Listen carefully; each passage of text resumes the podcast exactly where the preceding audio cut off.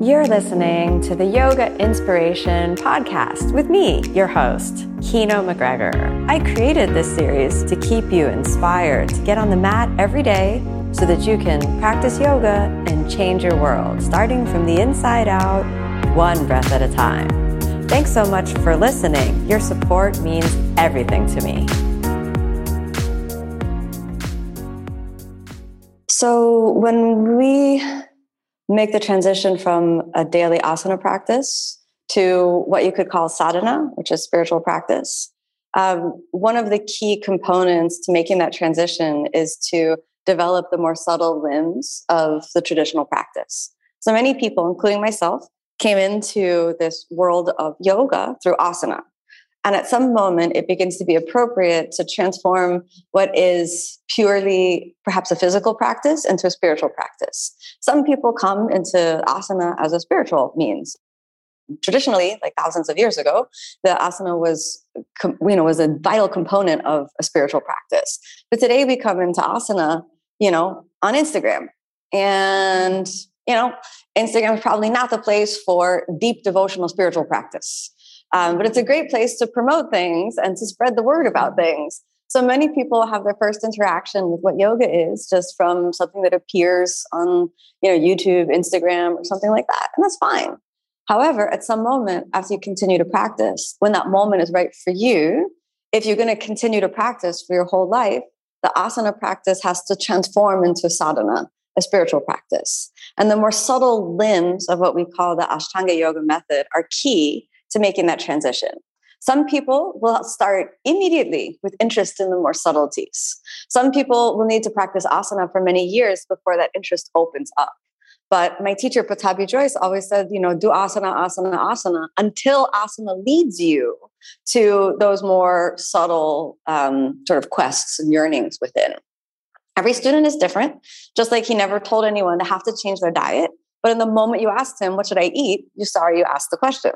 You know, so in that way, um, it's, a, it's a similar thing when we're moving from what is somehow a, a sort of base or introductory level of what yoga as a spiritual practice is into what is the true depth of what the practice can be for you and for everyone who practices. So when I started practicing asana, it took me, I don't know, I want to say about two years before I started to be interested in the more subtle limbs. So for me, after two years of practice, I started sitting. And I've been practicing asana now for, you know, almost twenty-five years. And what many people don't know is that I've been sitting for almost the same amount of time um, in terms of Ashtanga yoga. I had like three years where I did just a general kind of hatha yoga practice without much instruction. And that was interesting. And in the hatha tradition, they introduced some of these more subtle practices right from the beginning, which is very, which is very interesting, I, th- I think, and very useful in terms of education. But that's not seems to be what's most popular these days, you know. So I started sitting um, because that desire within me started to open up. One of the things that I strongly recommend is that anybody who practices the Ashtanga yoga method, who's starting to get, say, halfway through second series, or definitely anybody practicing any of the advanced asanas, needs to start opening their mind up to the more subtle limbs of the practice, even if that yearning is not there. Because if not, then it just begins to be asana achievement. Because asanas get very exciting, you know, and they look really cool, especially when you post them. People are like, wow. It looks so cool. Look where your leg is. I can't believe it, you know? And if we just kind of stay at that level and that vibration, and you start doing more and more advanced asanas, then asana begins to be um, an obstacle to spiritual practice rather than a foundation to develop a spiritual practice. And that's important to understand, right? So another way to think about that is also not everybody physically has interest in doing these uh, very advanced looking yoga asanas. Like what my teacher Pattabhi Jois said is that many people would find what he, uh, you know, would find the peace or the shanti of the practice, just primary series. Great, wonderful. There's no hierarchy. So in Ashtanga yoga, it, uh, many people think of um, first series, second series, third series, fourth series, sixth series as like a, a school level where you graduate and it's, you know, uh, and then there's increasing levels of difficulty and therefore increasing levels of spiritual advancement. But that is false equivalence, which means that it's not true, you know? Um, and it's a mistake for us to think of the postures as hierarchical, you know? Like one leg behind the head is spiritual and two legs behind the head is very spiritual. You know, this is, this is, this is just not acceptable. Sure, Stella, go ahead. It's a heavens of the body. So when we're born, we're like small. Can we? The legs are a little small to put behind the head when we're born. In terms of like tension in the body being a product of yeah. life. Yeah. And Ashtanga being sort of the big function of these. So we released your neck so much. So I guess it's quite spiritual, but in terms of like quality. Maybe I think it's the two. But in terms of healing, mm-hmm. yes. Then what? Then it seems more advanced to be able to have clear attention from the body to such a degree that you can. It's impossible to judge from the outside looking in. So when we can say, oh, this person, wow, they have no tension, they put their legs behind the head, great. It could also be because they've developed, instead of the fight or flight response, that they've developed the freeze response to stress, trauma, and, um, you know, they might have developed a dissociation response to stress and trauma rather than a tension and fight response. So you can't judge from the outside looking in. Someone's response to stress can look totally different and can be um, unseen. So we can't say, okay, well, this person, they're doing third series, so they have no tension in the body. There are so many different intersections and permutations and variations of how we each process our sort of life experience that from the outside looking in, it's completely impossible. And we can't also say that, well, all, you know, everyone is born flexible. That's actually not true.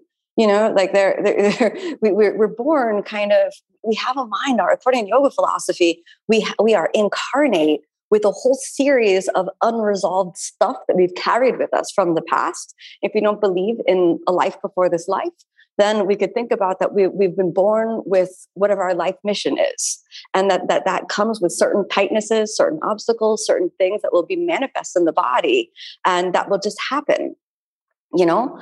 And and that's sort of what we're incarnate to, to work with and, and, and deal with, whether we believe it's just this mission in this life or we believe it's been carried forward from past incarnations. The idea is that we as a being, we are we come with a, a certain level of or a certain amount of stuff that we're going to deal with in this lifetime. And it may or may not lead us to putting our legs behind the head, you know, and that's not the purpose, right? But the idea is that if the journey to putting your legs behind your head or journey to back bend or the journey to handstand or journey to any asana leads you into, into success in your life mission, to resolve whatever obstacles you were born with, to have more peace, have more happiness, have more joy in your life, then that asana is working for you. But if that asana is becomes a source of stress, anxiety, tension, that asana begins to be a source of ego, pride, and tightness, attachment, then that is no longer working for your spiritual development, and it begins to be an obstacle. At that point, what's a wonderful solution is to uh, divest from our attachment to asana and invest in our more spiritual practices, like breathing practices, like meditation practices, um, you know, things like that, that can be very, very helpful in those moments. Make sense? Yeah. So, and it's helpful for ourselves as well, because we can get into a little bit of like the guilt, shame, blame game, you know, when we think about asana. Why am I so stiff? Gosh. What did I do? Is it because of this? Is it because of that? Gosh, oh, look at her body. It's so much nicer than my body. If only I had that body, then I could do this. Oh gosh, why did I start yoga when I was so old? Ah, if only I had started when I was younger. Then, you know, gosh, why did I make all these poor life choices up until now? If only I'd been a better person, you know, why am I so mean? I'm even mean to myself. Look at that, you know? And then everybody else looks like angels and Buddhas walking around, you know, and then they're there looking at you going, wow, look at her. Wow, look at you. And then we can just, you know, like deteriorate into this, this kind of, you know, guilt, blame, shame. So again, a way to work with that is to sort of soften the edges around our asana and, and, and kind of dive deep into a practice that is, is it one hundred percent internal, you know? Um, So the meditation technique that I will be sharing with you today, uh, I didn't learn from Pattabhi Jois. I did get permission from him to go and try, um, but he never taught me the meditation practice. He taught me pranayama, and it was very hard. Um, I don't teach it to too many people. Uh, I still do it, uh, but Uh, there are many different schools of pranayama, which are very wonderful and beneficial, that aren't as intense as what we do in Ashtanga yoga, that can be beneficial for everybody um, and all really levels of practice. The Ashtanga, traditional Ashtanga yoga pranayama takes a long time and um, is kind of very intense. Uh, and and, and um, uh, the meditation that I'll, I'll be teaching with you today, I had asked Pattabhi Jois if I could, you know, learn meditation from him. And he said to me, can you basically asked me, can you sit in Padmasana for an hour? And I was like, haven't tried.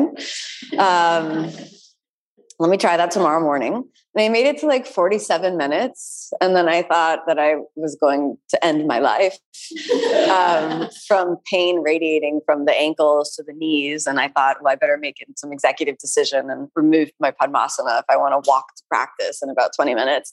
And it took the, I took about twenty minutes for the circulation to return back into the legs. So the so I told him I couldn't sit in Padmasana for an hour.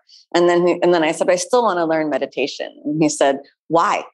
and I, I'm like, because I'm you know I'm on a spiritual journey, and this is I want to learn it from you. You're my teacher. And then then what he said to me was, what use? You sit for one hour. All you do is thinking, thinking, thinking. What use? And I was like, well, I mean, and I was sitting already, so I was, I was I was sort of reflecting on what I was doing in the morning, and I was like, uh, I sort of didn't have a defense because I was like, yeah, pretty much. And he looked at me and he said, the whole hour spent your country, your food, your home, your family, your husband. And I was like, I don't have a husband at that time. I was like, I don't have a husband. I had already met Tim, which was interesting, but I was like, I don't have a husband, but I'm not going to say anything. Um, but I had many thoughts of my country, my family. Uh, you know, strangely, I was also thinking about my asana practice. I don't know if you ever tried that meditation in the morning. Like you're sitting and you're like visualizing yourself, putting your legs behind your head. And then you're going over how you're going to do this technique. And you're like, wait a minute. This is not meditating. And I've actually done that so much the couple of days where I like rehearsed what I was going to do in my asana practice so much so that I skipped that pose in the practice. Now that's a real bummer. You know, you sit there, play, spend an hour planning how you're going to do a posture. And then like my system was like, well, we've done that already. So let's just skip it. And I finished my practice. I was like, oh, I didn't even do it. I can't believe it. They would do it the next day. Um, so anyhow, that, that's not, that's not our purpose of meditation. Um, and that's something that's interesting. Many people say, I can't meditate because I think too much. Um, so I, but I anyhow asked Pattabhi Jois, listen, can I do it anyway? And he said, go ahead. So that's the meditation instruction I got from him. Go ahead.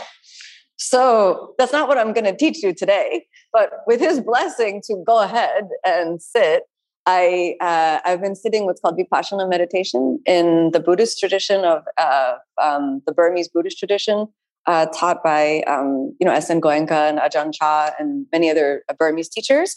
And this particular tradition um, is based in what's what will start in what's called Anapanasati, which is inflowing, outgoing breath awareness. Anapana, inflowing, outgoing. Sati is the Pali word for, we translate into English as mindfulness, awareness, um, you know, attentiveness. And it's sort of this neutral uh, kind of objective awareness. Right? Uh, sati has the uh, same root as the Sanskrit word smriti. So who, who maybe from uh, maybe the Yoga Sutras you've studied before, who knows what smriti uh, is often translated into? Mm-hmm. Memory. Memory. All right, so that's interesting.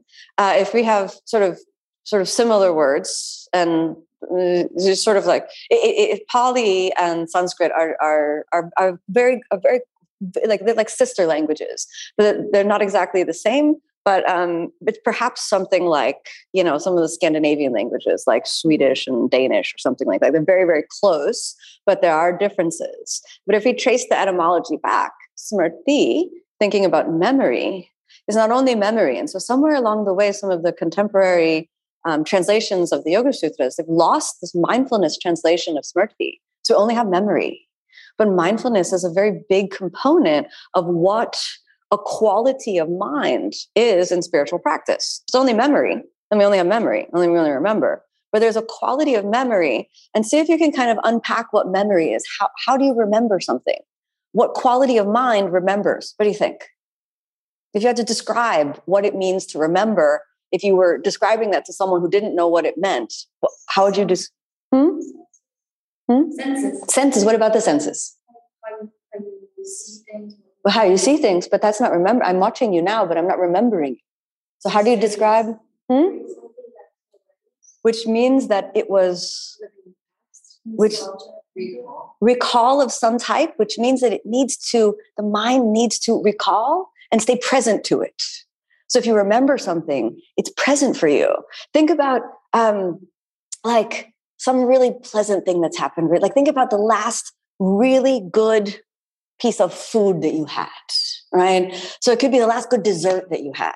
Can you think about that now? Can you see the image? So the mind is present to that.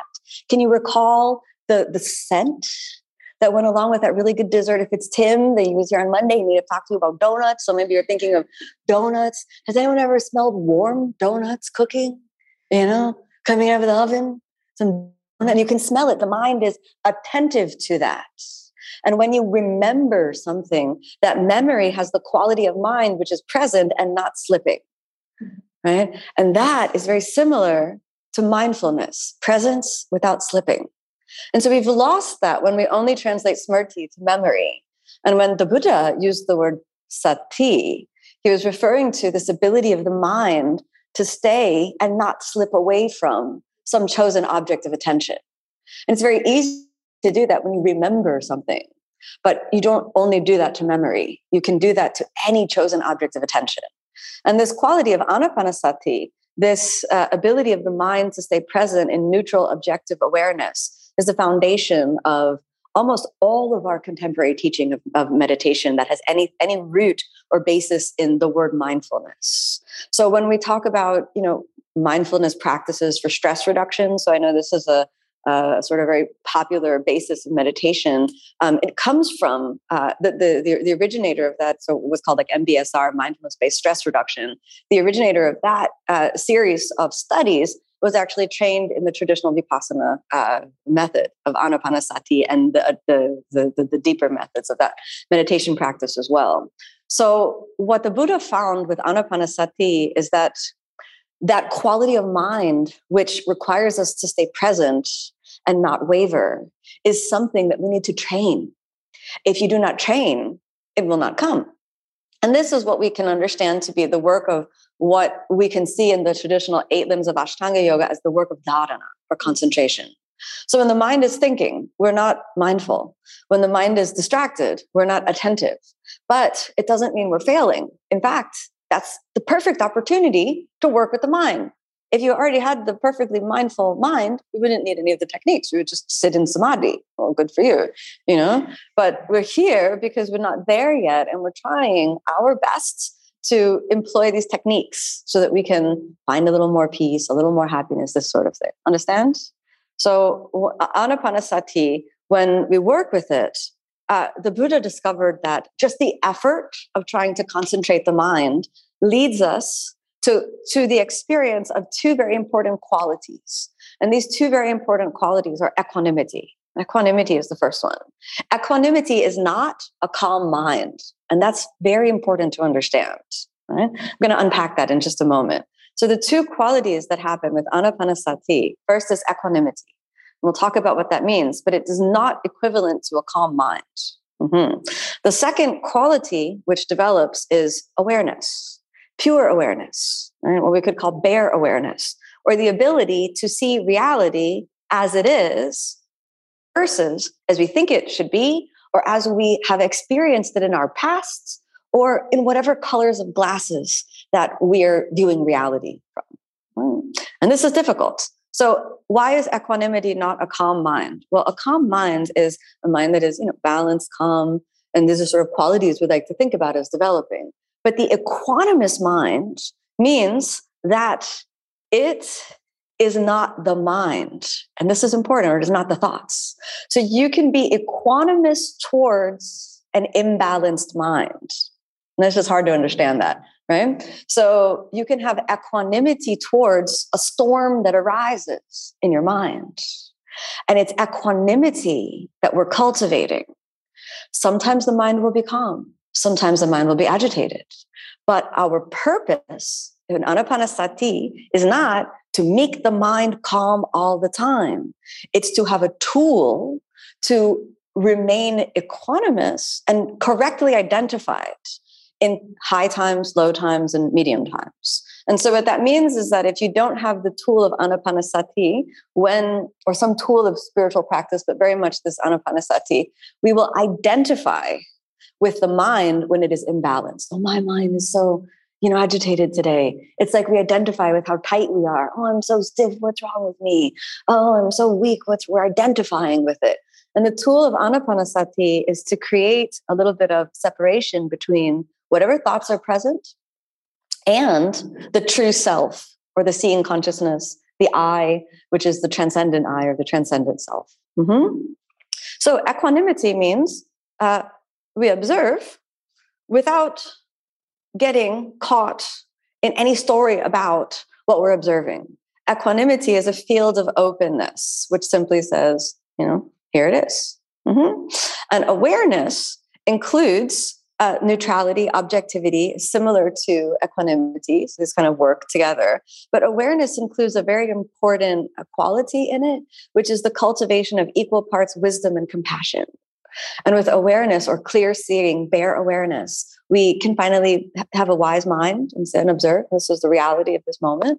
And in that reality, true compassion can arise. Compassion that is not sympathy or pity, compassion that is not detached, um, but just true, genuine compassion. Um, and we could we could call this, uh, you know, um, metta is the sort of word for genuine compassion. Now, a lot of people want to jump and immediately, well, this sounds good. I want to generate metta and I want to have a wise mind. That's wonderful. I want to jump right there. But what the Buddha's teaching is very much like my teacher Pattabhi Jois is teaching with asana, is that that's wonderful, but we need the foundation. Without the foundation of this basic breath awareness, we cannot create the foundation of equanimity and awareness and hope to develop um, a wise mind filled with compassion. Mm-hmm. Okay, so Paige, your question? Uh, just need it. Inflowing, like, outgoing. Mm-hmm. So there are many forms of sati, we should say. Anapanasati, inflowing, outgoing, mindfulness, awareness, meditation. Sati is the beginning, is the foundation. Now, we could have um, any form of sati, right? But this is found to be the most universal, neutral object of attention. You could also have kaya sati. Kaya is the word for body. So you could have kaya sati, which means you can be mindful of the body. Very, very much asana is this is this practice of kaya sati, you could say. Um, and there's dhamma sati, where we become aware of the quality and the nature of our thoughts. And that's considered to be the hardest thing to be aware of. You know? So we will start with the Anapanasati. And the teaching of Anapanasati is um, easy to understand and very hard to do. So to have an anchor creates the space of mindfulness. So if you're just generally aware of your breath, this is too big of a space, you know? Generally, right now, you're probably, you will acknowledge that you're breathing, right? So this is not sati. Sati has some specificity to it. So we, we need what's called an anchor of awareness. And the anchor, uh, the traditional anchor, you could take different anchors of Anapanasati, but the traditional anchor, as it's written in some of the um, some of the suttas by the Buddha that talk about this, are that we should keep our attention in the area inside the nostrils, at the entrance of the nose, um, inside the nose, and around the upper lip. So we kind of have a triangle. There's nothing of religious significance about the triangle. Okay, so some people are like, oh, the triangle must be related to the pyramids. So the pyramid is on my nose. And I'm like, okay. Like, I mean, objectively, if you detached your nose from your face, it would probably have the shape somewhat like a pyramid. But let's keep the nose on the face. Don't detach the nose. And it's, it's, so there's no religious or geometric or sacred significance to the nose. It's just, if the lips are sealed, which we're going to seal the lips, then one hundred percent guarantees that there will be some contact of the passage of air when it comes into the body and when it goes out of the body in this area of attention. Understand? It's purely practical. There's nothing more than that. You could bring your attention to your diaphragm, but the reality is we don't always breathe with our diaphragm. You could bring your attention to the back of the throat, but you don't always feel your breath in the back of the throat. You could bring your attention to your shoulders, but you're not always breathing from the shoulders. You could bring your attention to your lungs, but sometimes the lungs are a little blocked and hard to feel. So we take the most universal, practical, easily accessible place to feel the breath. The difference between meditation and pranayama is very important. So pranayama is an active uh, working with the breath. Pranayama seeks to change the state of our mind by changing the breath, which is wonderful. Now, um, this teaching can be traced all the way back to the teaching of Patanjali in the Yoga Sutras, right? That as we work with the breath, then different states open in the mind. So it's almost like we're we're kind of working with the the, the subtle winds of our life force. Is what we what was why it's called pranayama, or the prana. We're working with pranavayu, the wind of our life force, right? Um, now, meditation is different, and this is important because we can work and work and work and work. However, it's almost like we're peeling away um, the, the most external layers, and we're going in, in, in, in, in. And the idea is we, here we have asana, and we work with asana to work with the body, to work with the body. Now we work with the breath. We're working with the breath. We're working with the breath. And meditation is no more work with breath or body. Now we work with the mind. And this is the most subtle of all of our incarnations, we could say. Because if we're gone, if the body is gone, then what? Right? Okay, well then, you know, the, the, what I mean by gone is imagine the body immobilized. We're still breathing, breathing. Breath is gone. Then what? And then people would say, well, then you're dead, right? But there are, you know, the, the yoga teaching says that there is a mind that exists without body and without breath. Now we work through that. Then we work with, um, you know, the unseen world. Right? And we work with what will survive this body when this life on this particular plane of existence is no more. And that's interesting. You know, if we want, as, as the yoga teaching says, if we want out of the cycle of suffering, if we want to win our liberation, we can not only work with body, breath, we must also work with mind. So as long as we're manipulating or controlling uh, body and breath, then the mind kind of gets a little like, you know, it's, it gets a little out because we're doing something. As long as we're engaged in activity, the mind is sort of, you know, not from taking it easy, but because there are other things that we're manipulating, then the mind has only a small focus of what we're working with. And it's only mind. We're working with the most subtle. So in this way, asana, pranayama, and then the meditation practice. And in this way, we start to reveal what we could call the nature of mind. I got news for you. At the beginning, when we reveal the nature of mind, what you're going to experience is what the all of the, the sacred teachings, the wisdom of the East have called the mind since, uh, you know, we could since since human beings have involved, been involved in spiritual practice, which is you will find that your mind is, can anyone fill in the blank with that? A monkey, right? And this is, I, I don't know about you, but like I, monkeys for me, they can be there, you know, they're cute over there, but I don't like when they enter my space. You don't know, like maybe if you, if you like wonderful for you, but I have had too many experiences of monkeys doing monkey business. You know what I mean? Like you're eating something. Yeah. Uh, like you're eating your breakfast and then suddenly your breakfast is the monkeys. It's happened to me way too many times to really enjoy, like, oh, it's a monkey. I'm like, stay there. So it's just come nowhere near me. I have nothing shiny on me. Stay over there. I've had monkeys steal makeup. What does it want with that? You know, it's just going to take plastic and put it in the nature. And I'm like mad about that. I've had monkeys steal a reusable cup that I brought with me into the nature. And I thought this is, I was so non-equanimous about that. The whole thing about that, I was like, I bought this to stop waste. And now this monkey has brought this thing that was supposed to stop waste. I'm like, all they're going to do is put it into the forest. It would have been better had I brought a paper cup. You know, it's just, I'm, you know. So monkeys for me, they can be there, and our and but our mind is just like that, like grasping, grasping, grasping. It's a shiny thing. I want it. You know, what's that donut? It's me. You know, and it's even worse. Like the mind is just almost assaulted by its own thoughts. You know, we're just we're just like here, just trying to concentrate on the breath, and then all these thoughts come in out of nowhere. And do not think that meditation is failing you, but you're coming to terms with the nature of your own mind. So do not think that the meditation is failing you. You're coming to terms with the nature of your own mind in that instance. To know, oh, my mind is the monkey mind, is the only way we can begin to work with it, to train, you know, not to hate the monkey, but to begin to understand this is your nature. I cannot, you know, hate you for your nature, but I'm going to work with you. Together, we'll concentrate. Mm-hmm. Then we can understand what is the true nature of mind underneath the monkey mind, which takes lots of time, lots of patience. Okay. So as yoga practitioners, your biggest obstacle when we practice meditation is going to be your training in yoga. Mm-hmm. So what are some common things that you think about with yoga Um, in relation to the breath? So like, what, what, what do you think when you think like yoga breathing? What does that kind of sound like to you? What do you think? You're just breathing with sound. Hmm? Breathing with sound. Breathing, deep sound breathing, you know? So yeah. Hmm? Effortful. Yeah. Like, or just conscious, deep, resonant breath. So yoga practitioners already have this association. Deep is good. Sound breathing is good. Short breathing is bad. We already have that in our mind. This is your biggest impediment to meditation.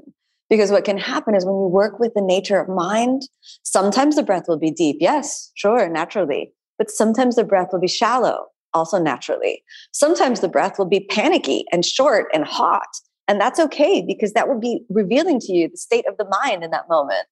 But sometimes when the body is still, and sometimes when the breath is still, then there opens up a channel to experience the most subtle nature of mind. And if every time you experience that, you take a deep breath, you will block yourself from the deepest meditations that will come to you. And that's important. So if you notice the breath is deep, the instruction of Anapanasati is merely this: observe that your breath is deep.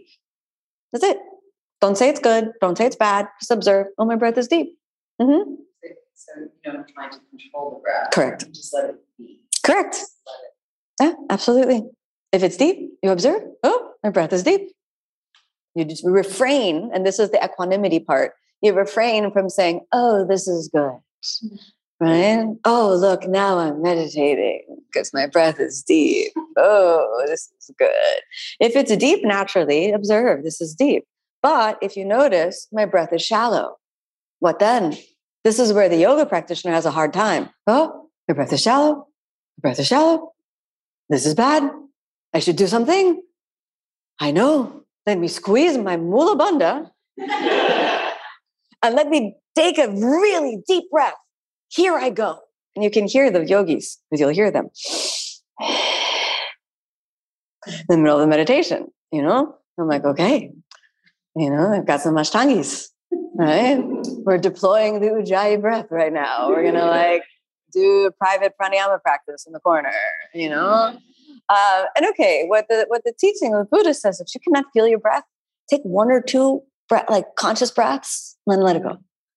But not in response to my breath is shallow. The instruction when the breath is shallow is, big surprise, observe that the breath is shallow and take no action. Observe, breath is shallow. That's it. If your breath is medium, observe that the breath is medium.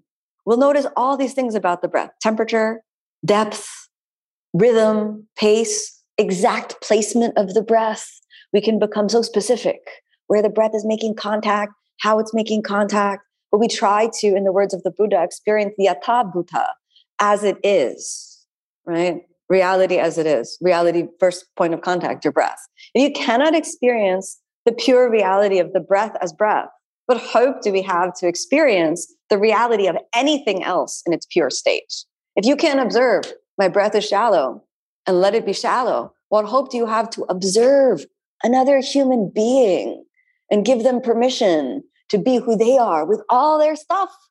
Because I guarantee you the other person is more upsetting to you than your shallow breath, you know, at some moment, or more exciting to you than your shallow breath. So we're working with the quality of mind of attachment and aversion, attachment and aversion. We have an aversion. So I use the, the what, what we do, you know, our, our, our, um, our experience in yoga can demonstrate that. We have an aversion to a short, shallow breath and an attachment to a deep, resonant breath, which is good in asana, because if you're not doing that in asana, real damage can come to your body. And because the teaching of asana is that we're trying to consciously engage in what you could call bottom-up regulation, where we're changing the state of the body to impact the, the state of the brain. In meditation is different. Meditation, we're merely trying to observe the state of what is and see what happens. Mm-hmm. Mm. So uh, the other thing that's important is try not to change your posture too much. You change your posture all the time. Why would you change the posture? What do you think? What are some common reasons why we would change a posture? What do you think? Mm-hmm. The foot fell asleep, that poor foot, you know? So then the foot fell asleep. So I'm like, oh no, my foot's asleep. I should rescue it. So we go on this foot rescue mission. We start wiggling the toe, make sure it's still attached to our body. Then that produces some extraordinary pain. And then we think, this is very bad. Then we put the foot over there. And then the pain spreads. Then we start with the other foot. Then we're in some weird position. And we realize I cannot sit like this. I need to do something else. Then we start putting the foot over here, over there, over here. And then the whole time, all we've been doing is in search of the perfect posture, in search of pleasure, running away from the pain. So here's a difference, a qualitative difference between asana and meditation. And I really mean this. If you sit in a reasonable posture, so what is a reasonable posture? For me, that means no lotus position, usually a slight elevation of the hips, no pressure on your ankles, anything like that. If you sit in some reasonable posture that's comfortable for you to start off with, no pain you experience in meditation will lead to injury. That's different than yoga, right? Yeah, I've had all the red signs, the red lights, and the red signals that in asana practice, I would immediately exit the asana. But all of that come up in my meditation practice. And the one thing they can say is if you're sitting in a comfortable posture, that's true.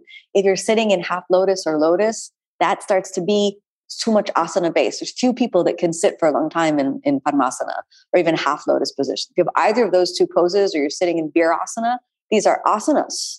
So change your position. If you did that, which is why I recommend don't sit in those positions. Understand? You sit with your leg behind your head.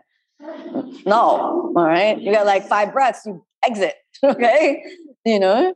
Um, and so we try to try not to change your posture too much. What I recommend, we'll sit for some period of time, you know, um, a little more than, little more than twenty minutes and less than an hour. That's how long we'll be sitting for. Okay. Um, and then what I'd recommend is uh, if you have a sitting practice, try to sit with strong determination, not change your posture. All right. If you're recovering from being sick or something like that, give yourself a certain period of time to change. If you don't have a regular meditation practice during that time, what I recommend is you give yourself a total number of times you can change your posture. No more than five, for example. Then it's like sports, you know? Like uh, American football, what do they got? They like four timeouts, something like that, right? So then, like you got your four timeouts. You got you're going to change your posture. You got so you spent one. Oh no! Oh, because you don't know how much longer it's going to be. See, I know. I'm watching, right? You know. So then you spent one. So you don't know. Oh my God, I don't know. Forty minutes left. I better hold these. I better be good. You know. Then you spend them all. And you think, oh no, I don't have any more. This is the final posture. Am I going to be here for five minutes? Is it almost over? Or did I just spend them all right at the beginning? And this is what I'm stuck with until the end, you know? So it's good if you do that, because then you'll pace yourself. You'll think, okay, change. And also don't randomly change. So for example, if you sit, I usually sit in just like basic cross-legged position. If I'm going to change my posture, I will usually change to this, and then I'll bring it back. Because this keep my legs straight. This works for me. Not everybody works whenever you have the space. Another thing you can do, you can change the feet like that. You can also do Baddha Konasana if it's comfortable for you for a little bit and then change back. But then you spent two. Okay. All right. So you change, change. That was two. Understand? Right. if you have a bolster and you can elevate the hips, then maybe you can change to Virasana. But I don't recommend that unless you elevate the hips, because that can put pressure on the knees. Sometimes you can sit there for a little bit, go back to comfortable cross-legged position. You have, I really recommend, if you don't have a normal sitting practice, to elevate the hips a little bit. It will make it more um, accessible. Okay. Temperature changes. Suddenly you might be warm. Suddenly you might be hot. Mm, you just observe.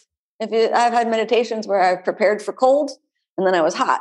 Then I had meditations where I prepared for hot and then I was cold. It's only one sit. Uh, after you sit regularly, you get to figure out what you're like. But in the in the interim, sometimes you can always be surprised. You know? Suddenly you prepare for cold, and then you just have a sweating meditation. Right? When other sensations arise in the body that call your attention, you observe and then come back to the breath. When the mind wanders away, you observe. The mind wanders back to the breath. Teaching is very simple. When an emotion arises, calls your attention, observe. Back to the breath. Never repress, suppress, or deny. Observe. Observe. Back to the breath. The pain is very big. Observe. Give it a little attention for a moment. Oh. You could be objective. For example, you could, you can, um, you know, as long as you're remaining objective and equanimous, you can do things like, you know, pain radiating from the left lower back. You know? Scale of one to ten. Nine. You know, you can do that, and you just observe. Oh, pain spreading from left lower back to the right lower back. Pain level increasing, nine point two, right? And then you can start to describe fire, pain like fire, explosions, small explosions. You know, and we can do, you know, whatever it is. It could also be very pleasant sensations. And we would want to remain detached a little bit from that as well. Observant, but not attached. So what you don't want to do is, oh, it feels so nice right now. Oh, wonderful. I'm succeeding. Oh, wow. This is so blissful. Oh, wonderful. I'm so good at meditation. Oh, this is awesome. Wow. Then you're completely off center. You're not equanimous. You're attached to that. Then you'll sit the next time and you'll be so depressed. Oh, where is my bliss? Oh, the bliss was so nice last time. This is often referred to as playing games of sensation, you know, so we want to avoid that. Sure. Question, Vega? Yeah. So I find that, like, if I'm sitting and I have a thought and I'm just, like, so wrapped up in that thought, like, that's one of the moments where, like, I feel like I need to move to, like, snap myself out of it. Mm. But how do you, like, escape being trapped in a thought without, like, physically mm. moving yourself? Interesting. So as soon as you notice that you're trapped in the thought, that itself has broken the thought. So you just observe. Mind is gone. Back to the breath. Then you come, you come, come back to the breath. And then you put all of your attention inside the nostrils, at the entrance of the nose. At that moment, if you need one conscious deep breath, you can let it be like, and then let the conscious breath go. But in the very moment that you've observed that the mind has gone, you have already broken it. That itself is enough. Then everything else to that is a reaction. So you change your posture, but you didn't need to change your posture because you already broke it. So the change in the posture was actually a reaction to the thought. Understand? And in fact, changing the posture is even, even so it just gets a little more specific. So what the traditional teaching of Vipassana says is that we don't actually react to anything outside of our own experience. Period. End of story. Even if you think you're reacting to something else, it's always because that something else triggers a response within us that we're usually unconscious to, and then we take action based on that. So let's use your example a little bit. So you have this thought. Your mind recognizes that you've gone lost in the thought. In that recognition, there was probably a wave of discomfort in the body. Unhappiness, discomfort, something displeasurable in the body, which leads you to move. But that discomfort is what we sit with. And without the moving, it'll go, right? And you become conscious of that. And that's interesting because it's, you become conscious of how you respond to yourself when you fail. And that's a wonderful thing to do. you know? I, and we have unconscious reactions to stuff like that all the time. I'll share one with you that I had. Um, I was sitting, and this may happen to some of you now, but I was sitting, I was sitting in meditation. I was really happy to be in this meditation retreat. It was like a three day retreat, which is really a wonderful amount of time. It's not like ten days, three days, really nice. You know, you go in, you get out. Nice. But I was sitting there, and all of a sudden, be sitting there, focused on the breath, doing Anapanasati. And then all of a sudden, I would find myself like this. And then I would, like, slouching, like my mouth open, and kind of a really sort of like mildly embarrassing, somewhat humiliating position. And I would be like, okay, let's go back to Anapanasati. And I would straighten up, bring my attention back to the breath. And then I would be like, and I'm like, what? Like, here it is again. And I went up to the teacher and I was like, so like I'm sitting and I'm trying to remain equanimous to what happens. But all of a sudden I find myself slouching with my mouth open, drooling. So what do I do?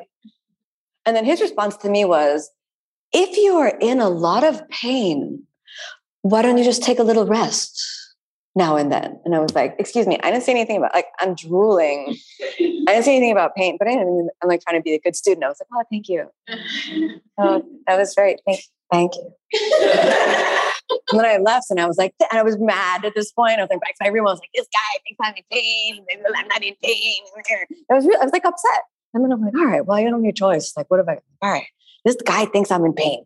Let me see if they're pain. So then I set myself a mission because he thought I was in pain. And I, I, I don't, I really didn't know what to do. So I thought, okay, you are going to be vigilant for the moment before you start to drool and slouch. So you're going to discover that. So then I was like, okay, here I go. I'm going to discover that. I'm just, and I like next meditation. I was like, here, I'm like, was like a lion waiting for my prey. It's like, here I am. Super mindful, super vigilant. So it was already working. And then here's what's interesting. I, right at the moment, I started to feel my pelvis rotate under, and then I caught it. No, don't do that. I just said no. And then maybe five seconds later, pain. And then I was like, pain? This guy was right. I was in pain. But I had an unconscious reaction to pain, which was like, well, so not only was I not aware of the pain, I was reacting to something happening within my body without even being aware of it, so that I was only aware of it when the reaction became manifest. And this is the story of what we call a samskara, right? One of the types of the samskaras, those samskaras, those patterns, which we only see when they fructify or manifest and bear their fruit. But we don't see the roots growing and the sprouting and the da da da, all this sort of stuff. And then suddenly we're here. Why am I slouching with my tongue out? It's embarrassing. We don't realize, oh, there was a pain. And you have this unconscious reaction to pain where you dissociate and you tune out and you black out and you only come to when, you know, it's too late for you to do anything. And, you know, that's a pattern in life. So I was like, okay, this dude was right. I was in pain. I was how to, and then I'm like sending him metta, like, I'm very sorry. Like, I'm sorry. We're very right. I just sit with my pain, keep my tongue in my mouth.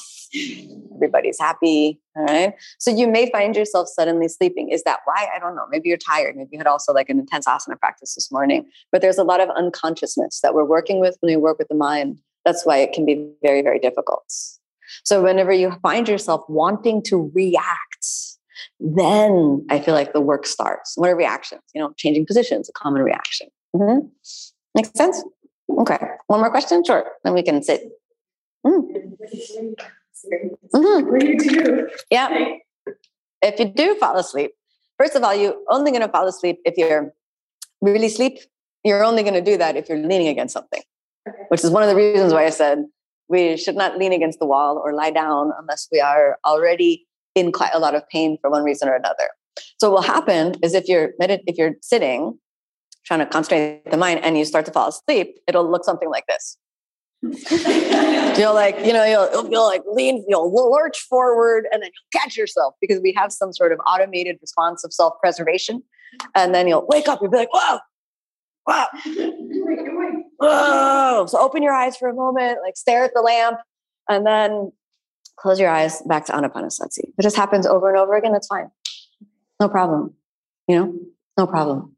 It's five minutes is the minimum amount of time to make a qualitative difference in the nature of your thoughts, a measurable, statistically significant difference when being subjected to scientific measurements.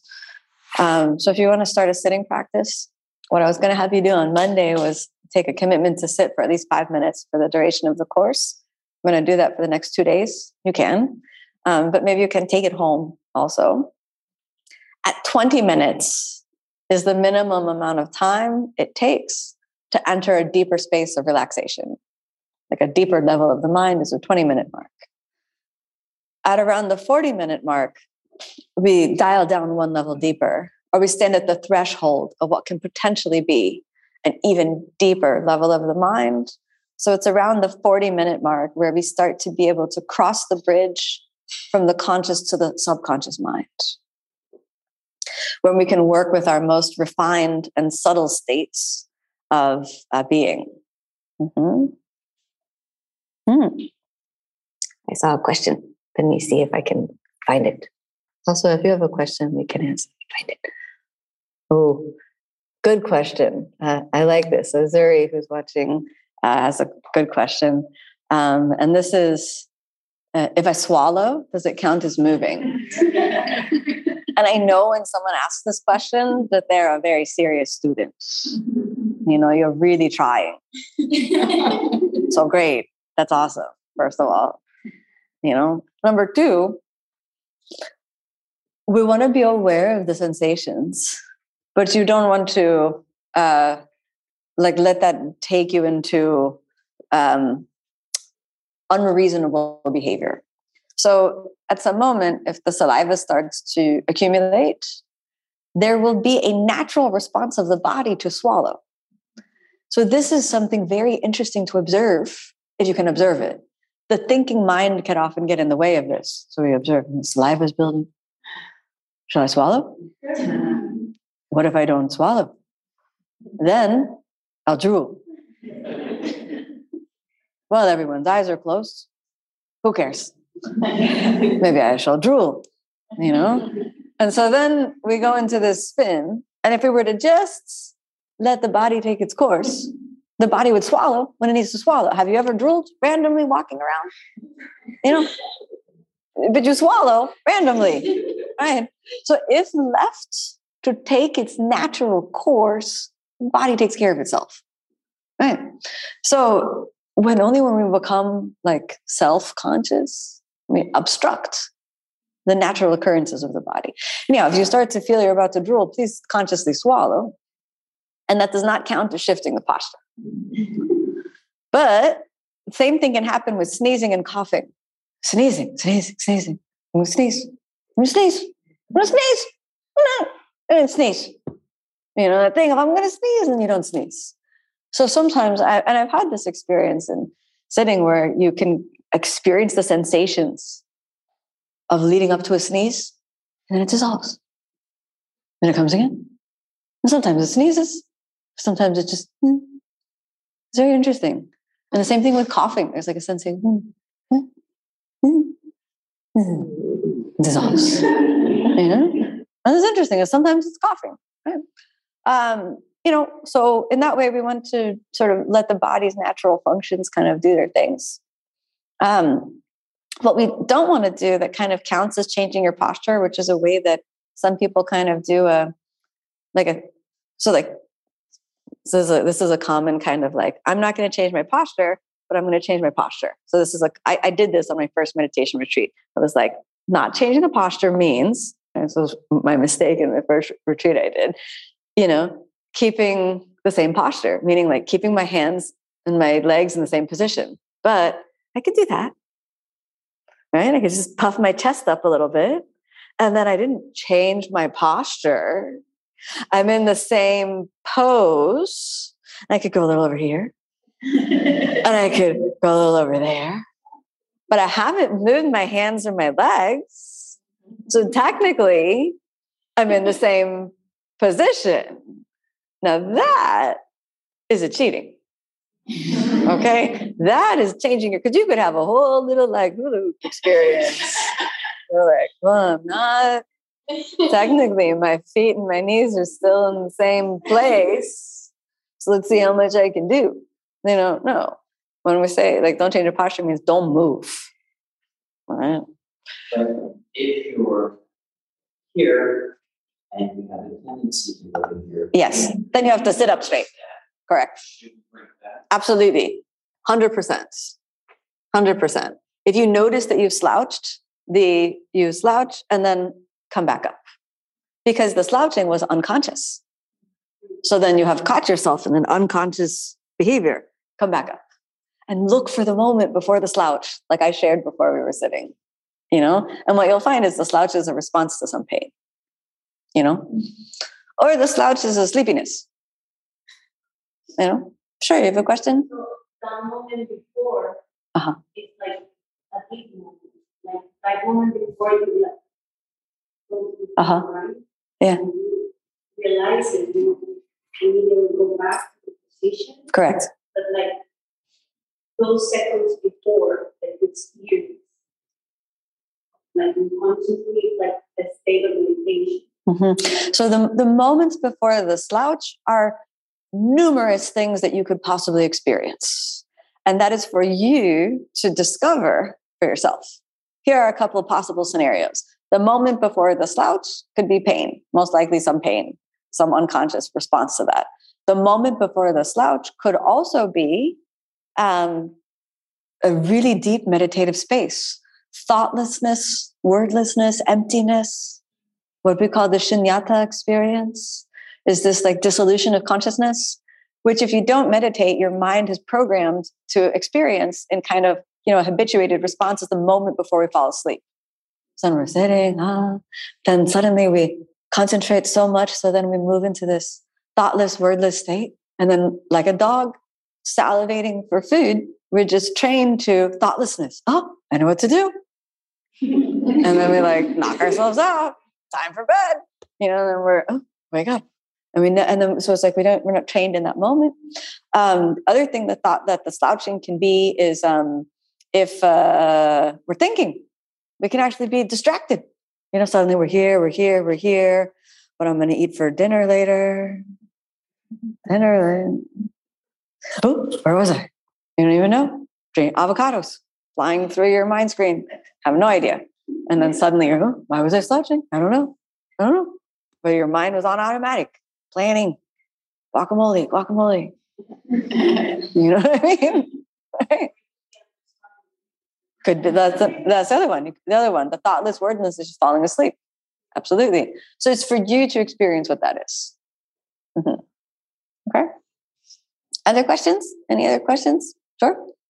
Is there a better time to meditate? Mm. Mm. Right. Is there a better time to meditate? Is there a good time to meditate? So first, number one, um, if you're going to integrate this into your asana practice, you don't have a seated meditation practice. Sometimes people find that have a dedicated Ashtanga practice that the best time to add in some sitting is five minutes at the end of practice. Then you don't have to make a new thing. You already do this thing every day. Then you can just do five more minutes of this thing you do every day.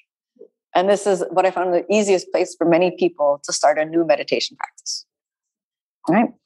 And then you're kind of already calm at that point. You're already done. You get up and then it helps you extend the good space of the practice. You take five minutes of sitting at the end. It's five minutes more in the subtle space, five minutes more away from the phone, you know, away from talking. You know, if you have this experience, you have this really great practice, and you get up. You start talking to people and it's gone. So those five minutes can help you kind of steep in the, the, the, the goodness that you worked in the asana practice. Over time, um, that's useful. First thing in the morning, last thing at night. Those are also two really good times. But then it's difficult to make a new habit. So I often tell people I've established asana practice, do that for a little bit. And then if you start taking meditation on as a discipline, uh, like another discipline, first thing in the morning, last thing at night. Those are the two most effective times to do sitting. And that's true if you don't have an asana practice. Asana practice can open that door quite well. First thing in the morning, because your mind hasn't fully awakened yet. So you can kind of like catch it before the new programs are there. Last thing in the day, because you can kind of unravel some of the um, programs that have been running throughout the day. Mm-hmm. One more question? Um, I really try to sit. Um, I have a lot of sensation like around the chest, like mm-hmm. tightness, mm-hmm. anxiousness around me. And I feel like I, I really, I don't focus on that. I can't figure out why. Other than that, like it takes at least like fifteen minutes for that feeling to dissipate. So like, all of that, looking to that. Well, you just observe tightness in the chest, back to the breath. Tightness in the chest, back to the breath. So whenever a sensation comes up, so it's like, okay, I have this tightness in the chest that I'm sitting with, and what do I do with that? As long as we're in that state of what do I do with that, we're out of our equanimity. So, and we want to do some like basic checks, of course, you know, so we, you know, this is where the, this is where awareness comes in with wisdom and compassion. So we do some basic checks, like number one, am I having a heart attack? No. All right, I'm good. Uh, number two, am I having asthma attack? No, I'm good. Number three, am I having any sort of attack whatsoever that I would need medical attention? No. Okay. So just regular tightness in the chest, back to the breath. Tightness in the chest. No, it's still there. Back to the breath. Tightness in the, it could be tight the whole time. Back to the breath. Great that it dissipates, but it might not. Back to the breath. So the intention with the equanimity practice is not to try to get the tightness to go away or to have, it's just to observe what is, back to the breath. Observe what is, back to the tightness in the chest, short, shallow breathing, short, shallow breathing, short, shallow breathing, shallow breathing, hot breathing, shallow breathing, hot breathing, shallow breathing, hot breathing. So it's equanimity is not calm. Equanimity is just purely observant.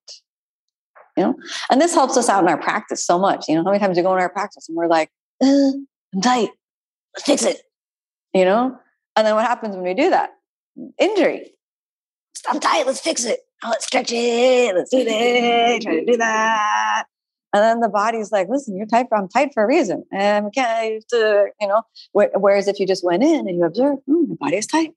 I take five breaths. I jump back. The body is weak also. Now I try to jump through. Could not do that either. Let's do the other side. Also tight. Look, I did not jump back. Now I try again, some other posture. Also, I'm bad at this. And the practice is over. You know, that's okay. So this is the idea of equanimity. How was practice? Wonderful. It was so nice. Wow, what happened? I was, I could do nothing. You know, great. Now I really accomplished something. You know, because when we have a good practice, you know what I mean? Oh, I felt so good. I did this. I lifted up. I squeezed this. I did that. I got this. I, uh, really? It was good? You're, look how attached you are to that. Is that good? You know? Right? Oh, it's practice. Oh, it was so bad. Look, I was so heavy. Uh, just, I couldn't do this. Uh, you know? Mm-hmm. For your question? In your personal practice, do you typically do like an hour of meditation in the morning and uh, evening, and also do you incorporate pranayama into your practice? Yeah, I sit every morning, every evening. I sit the full hour in the morning. I don't always sit the full hour in the evening, but I sit every morning, every evening. And I do pranayama at the end of asana every day. Not long pranayama, um, but the, I made the commitment to myself, like, I don't know, seven years ago, that I would sit as long as I was doing movement. So if I'm going to, because I, I felt like I was doing too much asana. Like I was just like two hours of asana. And then, you know, I felt like I'm sitting in the morning, I'm sitting in the evening. But I felt like they were like truncated because I was spending so much time on asana that I didn't have enough time for my day. So I was like, okay, I'm going to sit an hour in the morning. So then I'm going to practice for an hour for sure, asana. And then I'm going to sit in the evening. So then I would like kind of like watch the clock and be like, all right, practice for an hour and a half. I'm going to sit for half an hour this evening minimum and try to, I try, so I, I do that as kind of like a discipline. I would like to sit an hour in the morning, an hour in the evening, but you know, I have a husband. He's like, what are you doing? I'm sitting. Can you go away? You know, he's like, you're not very good at it, are you? I'm like, you're my husband and you're staring at me. Like, I'm wondering if you're okay. Like, uh, you know what I mean?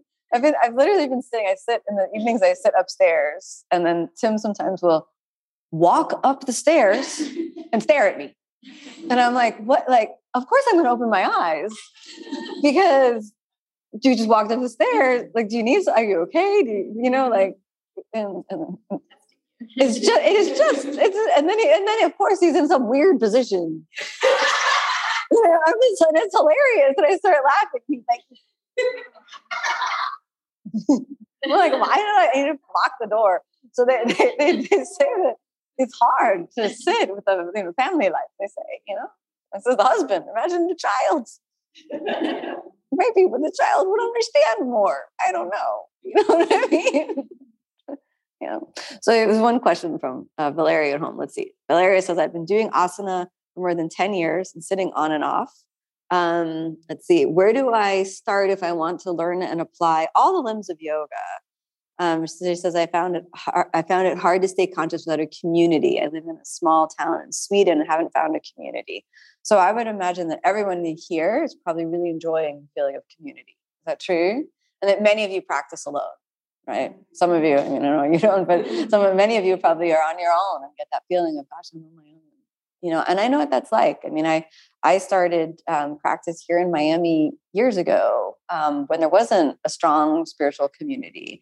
And I did the majority of my practice as self-practice. And which means like um, more than twenty years ago, when I was going my first times back and forth to India, I was living with my parents and I had, I didn't, I didn't practice with anyone. There was like no, there was one Mysore room in Miami and it was uh, very far away and led by someone who wasn't uh, wonder wasn't a teacher I connected with, and I kind of felt like I'd found my teachers in India also, so I didn't really need another teacher that I didn't connect with anyway.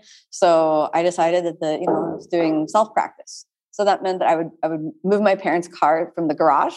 They would practice in the garage, sometimes with their dog, which was fun but not so wonderful. And sometimes there were like peacocks would come in. I would be like, what do I do with that? This is a giant bird.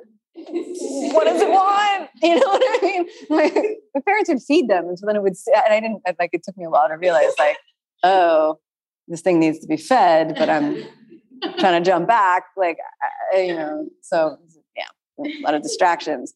So the so the thing that's that's very very useful is if you're practicing on your own, recognize that to take time to connect in, whether it's online connecting in to kind of like a virtual community, and then take time to. Go to a workshop, go to a retreat, go to something where you can kind of like tap in, and then you'll be filled up with that. And that'll sustain you for a period of time. And then you can come back. And that's what I would do with going to India. I would go to India and I felt like I would tap in to my teacher, to my community. And then I would go back home and I would teach and I would practice in my parents' garage. I, I've, and, and then I would do that also. Like when I first met um, my husband, when I first met Tim, um, we would, go, I was like, I remember the first time I spent six months in Denmark, I didn't know anybody. I didn't speak the language. I mean, almost everybody speaks English, but I, I really felt like I, like I have no one here. I'm completely on my own. And I would practice on my own. There was no real Mysore room um, there at the time. I also really had no idea how to get around. So I was like, well, everything is in Danish and I'm just going to unroll my mat right here. So I really know what the solitary practice is like. And how important it is to have these touch points where you can connect in with community, and to have some online support is so, so helpful. Even just to do like once a week online class and have like some connect in, you know, like if you're it's Ashtanga practice, to check in with the, like the Saturday rituals, which are online, or just to check into some online class here. And there's really, really helpful. And then to make time to actually come in person. Those two things I think can really, really help um, kind of integrate everything. And in that way, even if you're the only one practicing out in your little outpost of the world, then that light is illuminating those around you. So it's benefiting those around you, even if you feel that it's sort of like a hard and lonely path.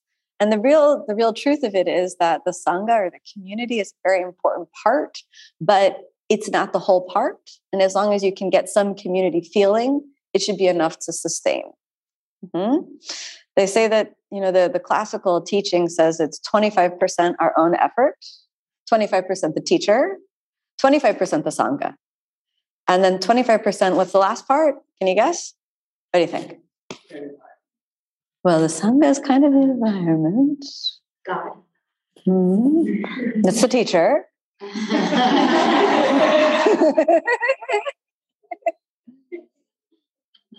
hard to guess this last one. Any other guesses?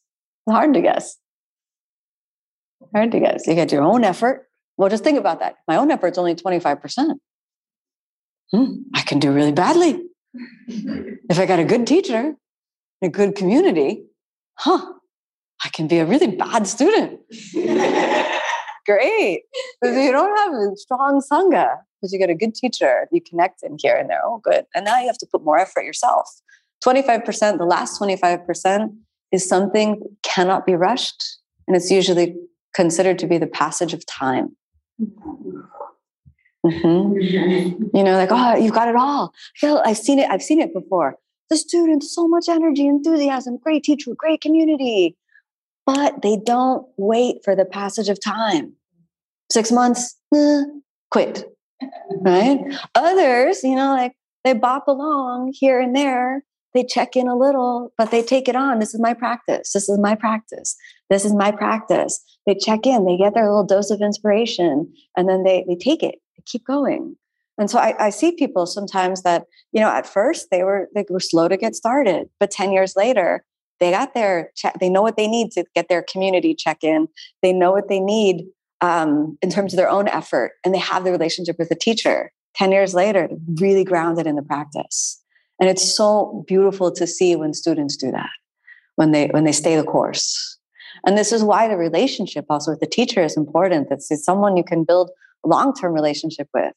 Because, you know, when you have when you when you have a, you know, some someone you can't check in with, or, or or you lose your teacher, you can feel completely lost. I remember when Pattabhi Jois died, I felt so lost for some period of time, you know, and I just felt like, what am I going to do now? You know, I, pr- I practice with Sharath Ji. You know, I I love him. I think he's amazing. Um, and I recommend everyone to practice with him. But there were there was a good period of time after Pattabhi Jois died that I just felt like, well, now what? You know, now what? What am I going to do now? You know, and then I realized, look, I don't need to replace him. You know, he was my teacher, and I connected with him very deeply over many years. And for me, he was a really wonderful teacher, and I can still get a lot of benefit from, you know, practicing with Sharath Ji, but I don't need to replace Pattabhi Jois. I don't need to replace my teacher. And so that's something that is often not talked about, is that, you know, if you have a teacher and then that teacher is gone for one reason or another, you don't necessarily need a replacement. You know, you can have someone that supports your practice, but if they say, if you've had the benefit of meeting a really, a teacher that you've spent ten, twenty years with, something like that, it could be enough. They might not always be there with you. At that point, you may also be teaching yourself. It's important to have a teacher, someone you check in with, but you don't necessarily need to like be in a race to find a new guru kind of thing. You know what I mean? Make sense? Okay. Any last questions from everyone here? Practically? Sure. Zella, go ahead. So the reason that I constantly lose my practice, on, I actually practice on vacation, dedicated. Yeah. That I'm not home and my life is better. Yeah. How do I create the space around it? Like, when I went home in January, it was cold. Like, yeah, yeah, yeah. And, and like, but then I just like shrank into it, right? And, and the longer, and so I don't want to lose it again. Makes sense. So, how do you maintain your practice in the chaos of everyday life? First of all, we have to have wisdom and compassion, and we have to have equanimity. So, this is where the meditation practice comes back to support our asana, where we realize, oh, look, my life is chaos right now. So I'm not going to do what I can do when I'm away from my life. Today, I'm going to do sun salutations. That's it. I'm going to do sun salutations every day. That's it. That's it. Like three, and then they get worse. Yeah, yeah. But that, that's why equanimity. Look, they're deteriorating. Look, now I do the whole thing on my knees. And now I do child's pose instead of the downward dog. Tomorrow, I'm going to bring a bolster. Right? And you can think, I'm going to lie down on the bolster and breathe, you know, and that's okay. So the thing is just get on the mat every day. Absolutely. It's still practice. That's what's key. It's still practice. That's the key.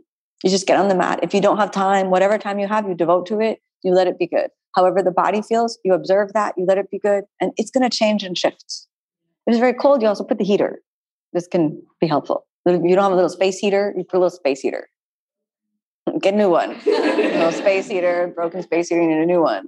You know, there are solutions to that. Also, sun salutations. You just then if it's you don't you don't feel the inner heat in Ashtanga yoga, it, you do more sun salutations and you don't move on until you feel warmed up. And if you never feel warmed up, you only do that, lie down. Make sense? Many people quit the practice because they have in their mind what it was. You know, hey, what, but last week I was doing this. Now I'm home. So weird. It doesn't feel good. Let me stop.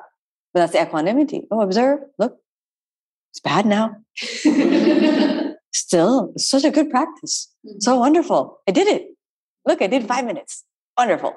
You know, rather than, you know, well, if I can't do everything and I'm not going to this, and I'm not going to, and I better do nothing. Mm-hmm. The continuity is what's key.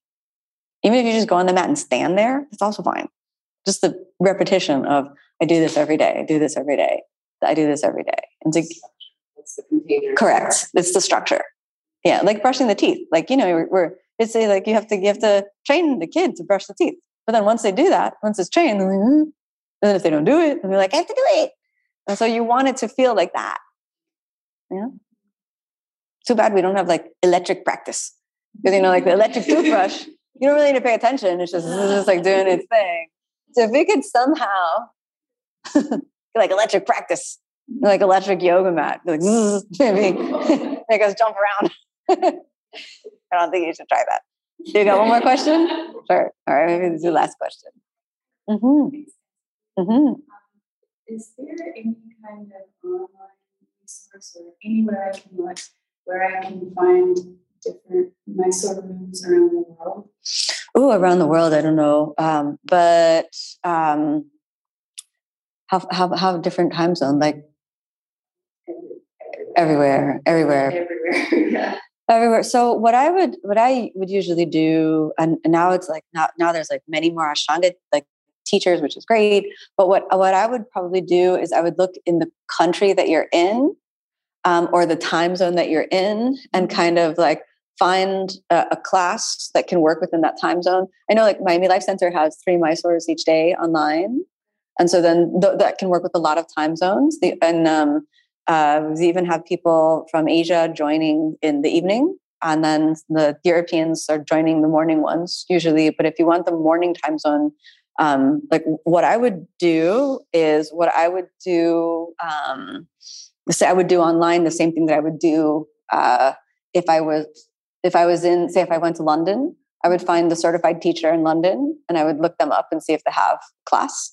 And like, I happen to know that, that I would see my friend Hamish, but that's like, I know the people in the community, like that I would reach out to. So what I would do if I were you is find the certified teacher in the time zone that you're in and see what online offerings they have, do you know?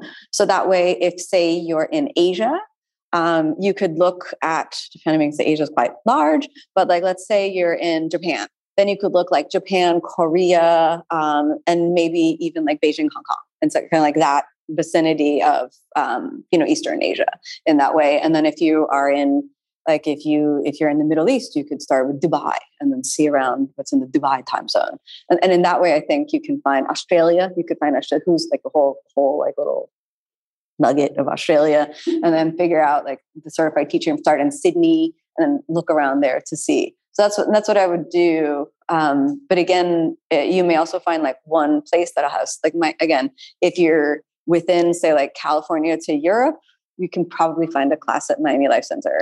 But if Asia and Middle East or Australia, you may need to uh, kind of do a little more research. If it's city to city, again, if you go into um, either ashtanga dot com or um, Sharath Ji's website, you can find the list of all the teachers. So you can look there as well. And to, just to make it easier, that's why I say to find the certified teachers, because they're like this can, it can be like overwhelming now with the authorized teachers. You can look and be like, so I'm gonna look at the authorized teacher in Japan. You can be like, ah, well, there's like thirty-five. Oh, I don't even know. Well, it's all these Japanese cities. I don't even know how to pronounce them. So then, if you can go, just the certified teacher, there's less of them. So then you can you can narrow it down easy, in an easier manner. Make sense? Yes. Yeah. Hey there, it's Kino here. I just wanted to thank you for tuning in to my podcast. Your support and your time and your attention really mean a lot to me. If you're enjoying this podcast series, you can find the full-length videos on my online channel, Omstars, and that's at w w w dot omstars dot com. You can redeem a fourteen-day free trial and get access to our full library of over three thousand classes and also practice yoga with me online. I'd also love to see you in class sometime, so you can find my full live in-person teaching schedule on my website, which is kino yoga dot com. And if you haven't checked out my books, I'd absolutely be honored if you'd check those out. You can find those available at any online bookseller.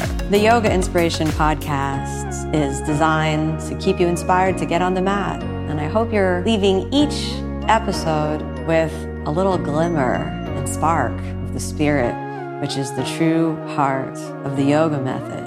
Thanks so much for tuning in, everyone. May you be happy, may you be peaceful, may you be filled with love. Namaste.